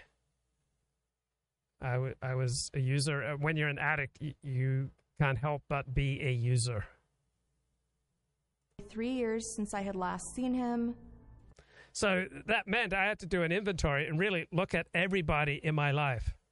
Like, if someone had been in my life, that meant I was using them. And I had to start coming to grips with how I was using them. Now, some people do the situation, they did not feel used. Uh, the extent that I used them was was not uh, deleterious to them. So I wasn't hurting every single person that, that I formed a connection with, but using people was my general modus operandi. So I just went back and just started journaling about all of the, the most important people in my life and started trying to get some clarity on how I had used them. We'd maybe spoken on the phone a couple times. Things were fine at that point. He pointed and he said, I know you. And I was like, Are you serious? Like, are, are, are, you playing a game? And I said, Yeah, Ron, it's me. He said, Oh, yeah, how have you been? Have you ever seen the kitchen before? Ron took me through the kitchen, and it's a long kitchen. There was one door left, and that door was the door to the bathroom. Ron took my hand and he put it around his genitals. He then proceeded to pull his pants down and push my head down at the same time and told me to give it a kiss. I froze. I didn't know what to do. But my response to him should have been a cue to not take it further. Ron Jeremy used my vagina as a personal masturbation device. And that's how I treated a lot of women. Uh, unfortunately, I use their vaginas as my personal masturbation device and other orifices as well. Not very nice, and it's a little tricky making making amends because you know, reminding women of being the, the, the darkest chapter in their sexual diary is not necessarily doing them a favor. In the days after the attack, physically I was sore. Have I heard the Jesse Lee Peterson allegations? Yeah, I don't believe them at all. Psychologically, I gaslighted myself. I denied. Right, that, that's what I would do, not when people were using my vagina as their personal masturbation machine, but uh, when I had abusive bosses, I, I didn't really think much about it. It's like, oh, we just have that kind of relationship. And so when, when you've internalized that, that being abused is normal, you, you don't come to grips with these things. That it was significant. I lied to myself. I told myself that there was no point in telling anybody because who would believe me? Ouch. Okay, I want to do something on the title of the stream. So, my friend tells me, hey, if it's in the Washington Post, I already know that the very opposite of what the Washington Post is saying is true. So, Washington Post, oil refineries are making a windfall. Why do they keep closing? And so Laponius was telling me last night, oh, this is all nonsense. Well, are oil refineries closing or not? Are new oil refineries opening up? Companies see only headaches on the horizon for oil refineries undercutting the White House push to boost production. Well, is this true or not? This strikes me as an important as an important story, and, and it strikes oil me refineries are making a windfall. that the Why Washington Post closing? is doing a great job here. So we've got record profits for American oil refineries, but owners of various oil refineries have no regrets about tearing them down. So is this true? Right? Are the oil refineries listed in this article? Are they getting torn down or not? Like, where is this Washington Post story wrong, either factually or logically? Because it seems to me this is an important topic, and the Washington Post is is doing a really good job in this story.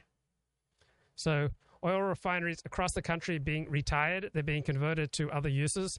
Owners are balking at making costly upgrades, and America is pivoting away from fossil fuels, and this leaves their future uncertain. So, what's wrong here? Okay, whether America will be able to successfully pivot away from fossil fuels is is a good open question, but is this is this false or not? Where's the evidence? Oil refineries across the country being retired. Is this true or not? Are they being converted to other uses? Right? The downsizing comes despite painfully high gasoline prices and as demand globally ramps up. So we've had five refineries shut down in the United States in just the past two years. Well, is this true or not? What's your evidence that this article is false?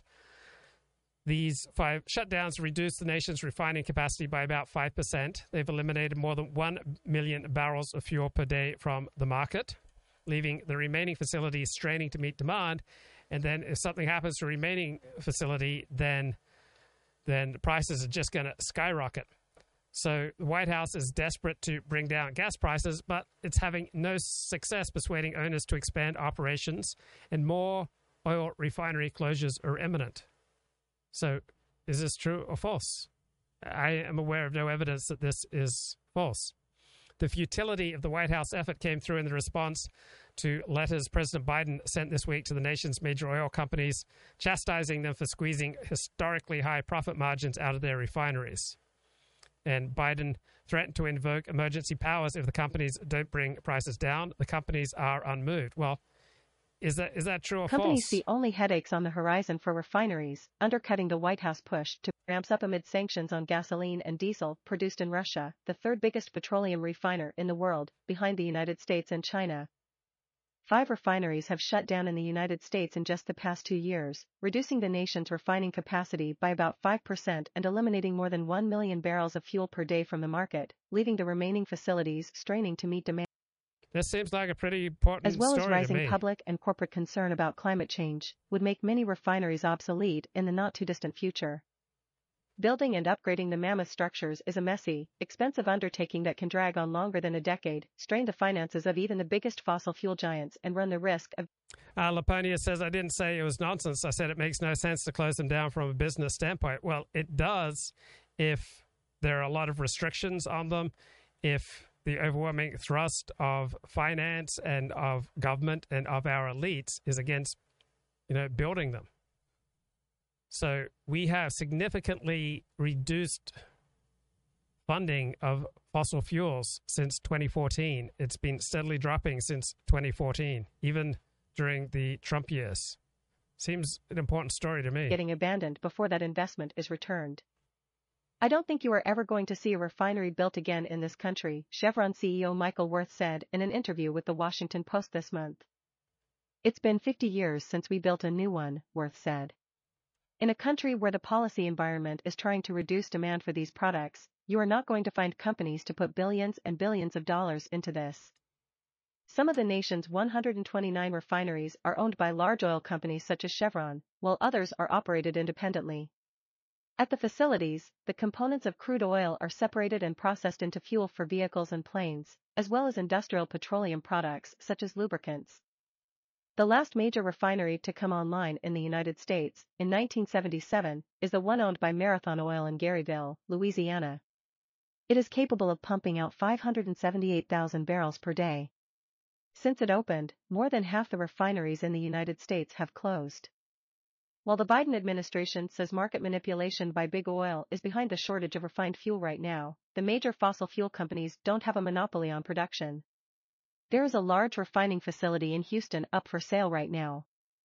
If there was someone out there who believed this would be a strong business in the future, this is an asset they could buy, said Jacques Rousseau, a managing director at Clearview Energy Partners, an independent research firm.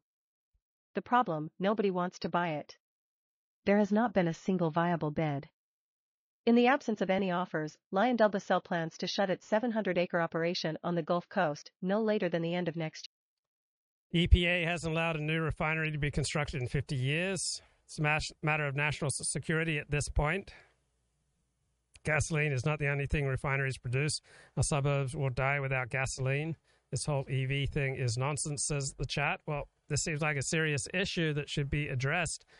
Do we need the government to step in and build some oil refineries, given that the private marketplace is not going to do it? Dear. Quitting the refining business, the company said in a statement, is the best strategic and financial path forward.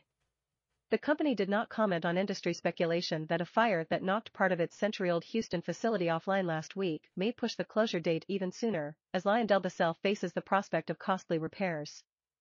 The facility refines about 264,000 barrels of crude oil per day. These are aging physical plants where steel needs to be replaced, equipment needs to be overhauled, new pumps may be needed, said Ed Hirs, an energy economist at the University of Houston. Just getting the equipment you need could take three years.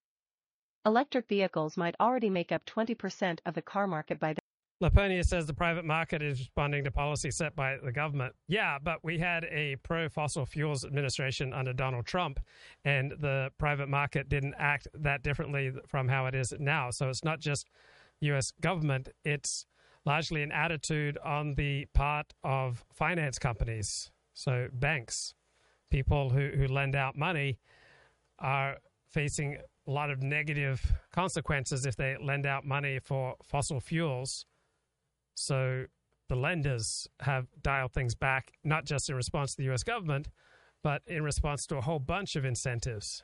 And you could find yourself investing a bunch of cash to rebuild a refinery that may not be needed for long.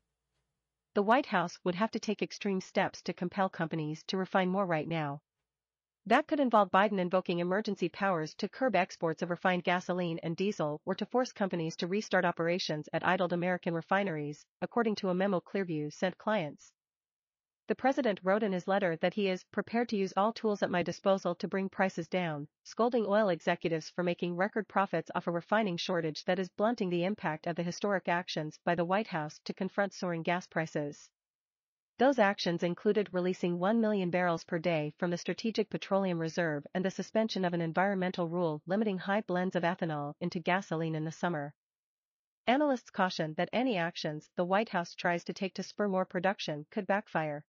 So I haven't heard anything stupid or obviously wrong or illogical or unfactual in this article. This is an important article, and the Washington Post is doing a pretty good job playing it straight.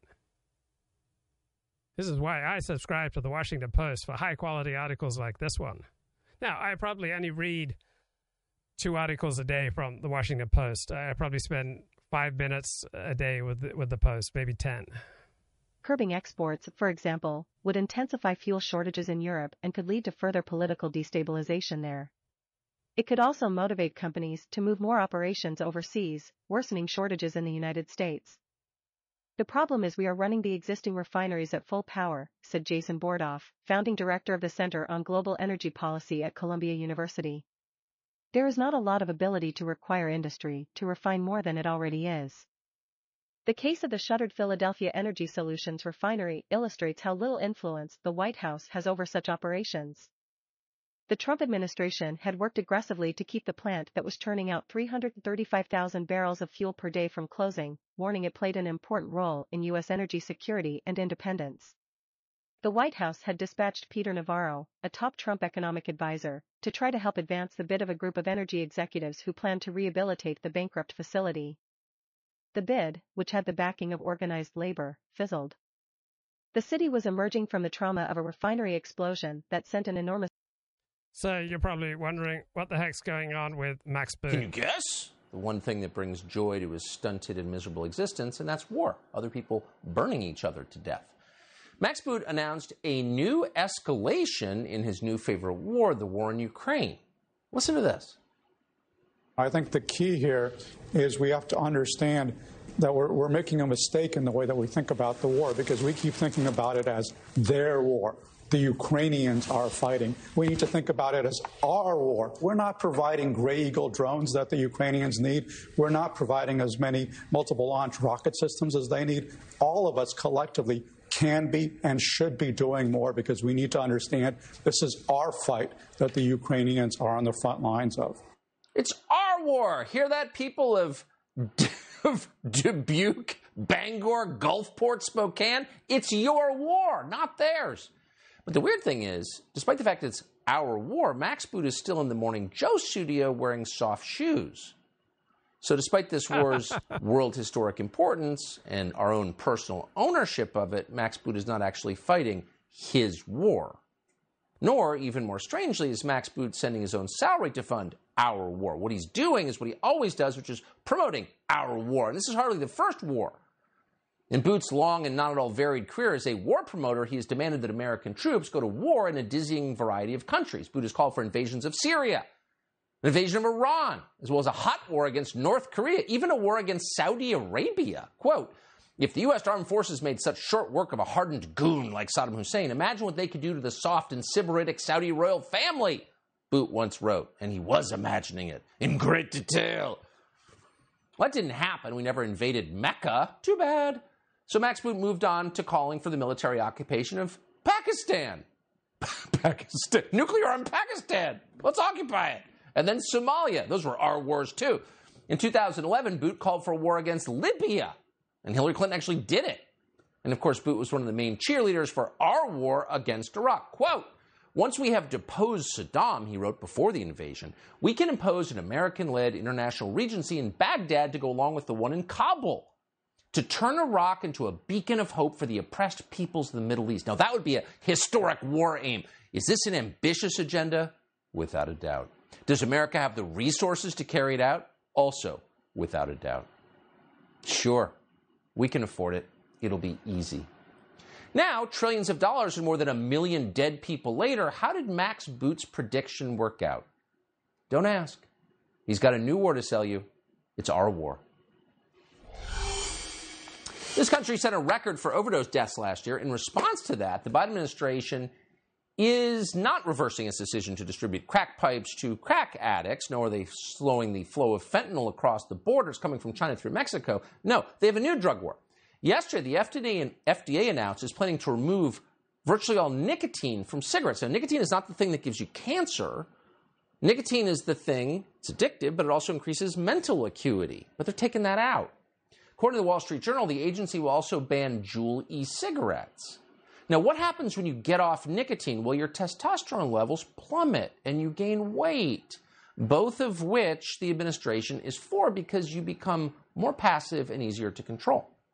Vince Coglianese has noticed this. He's a radio show host in Washington, D.C., and not a nicotine episode of Tucker Carlson today. Fascinating. Here's part of the conversation. Once I found out about the children's sexual rights um, regime, kind of, I author. quickly, kind of miraculously found other people who were aware of this and had been working on it at the global level for some time. And so I became uh, involved with some groups of people at the United Nations who were advocating for families and children. And um, so when it when it's when I went to the UN that I, it really came into focus. So my first visit there.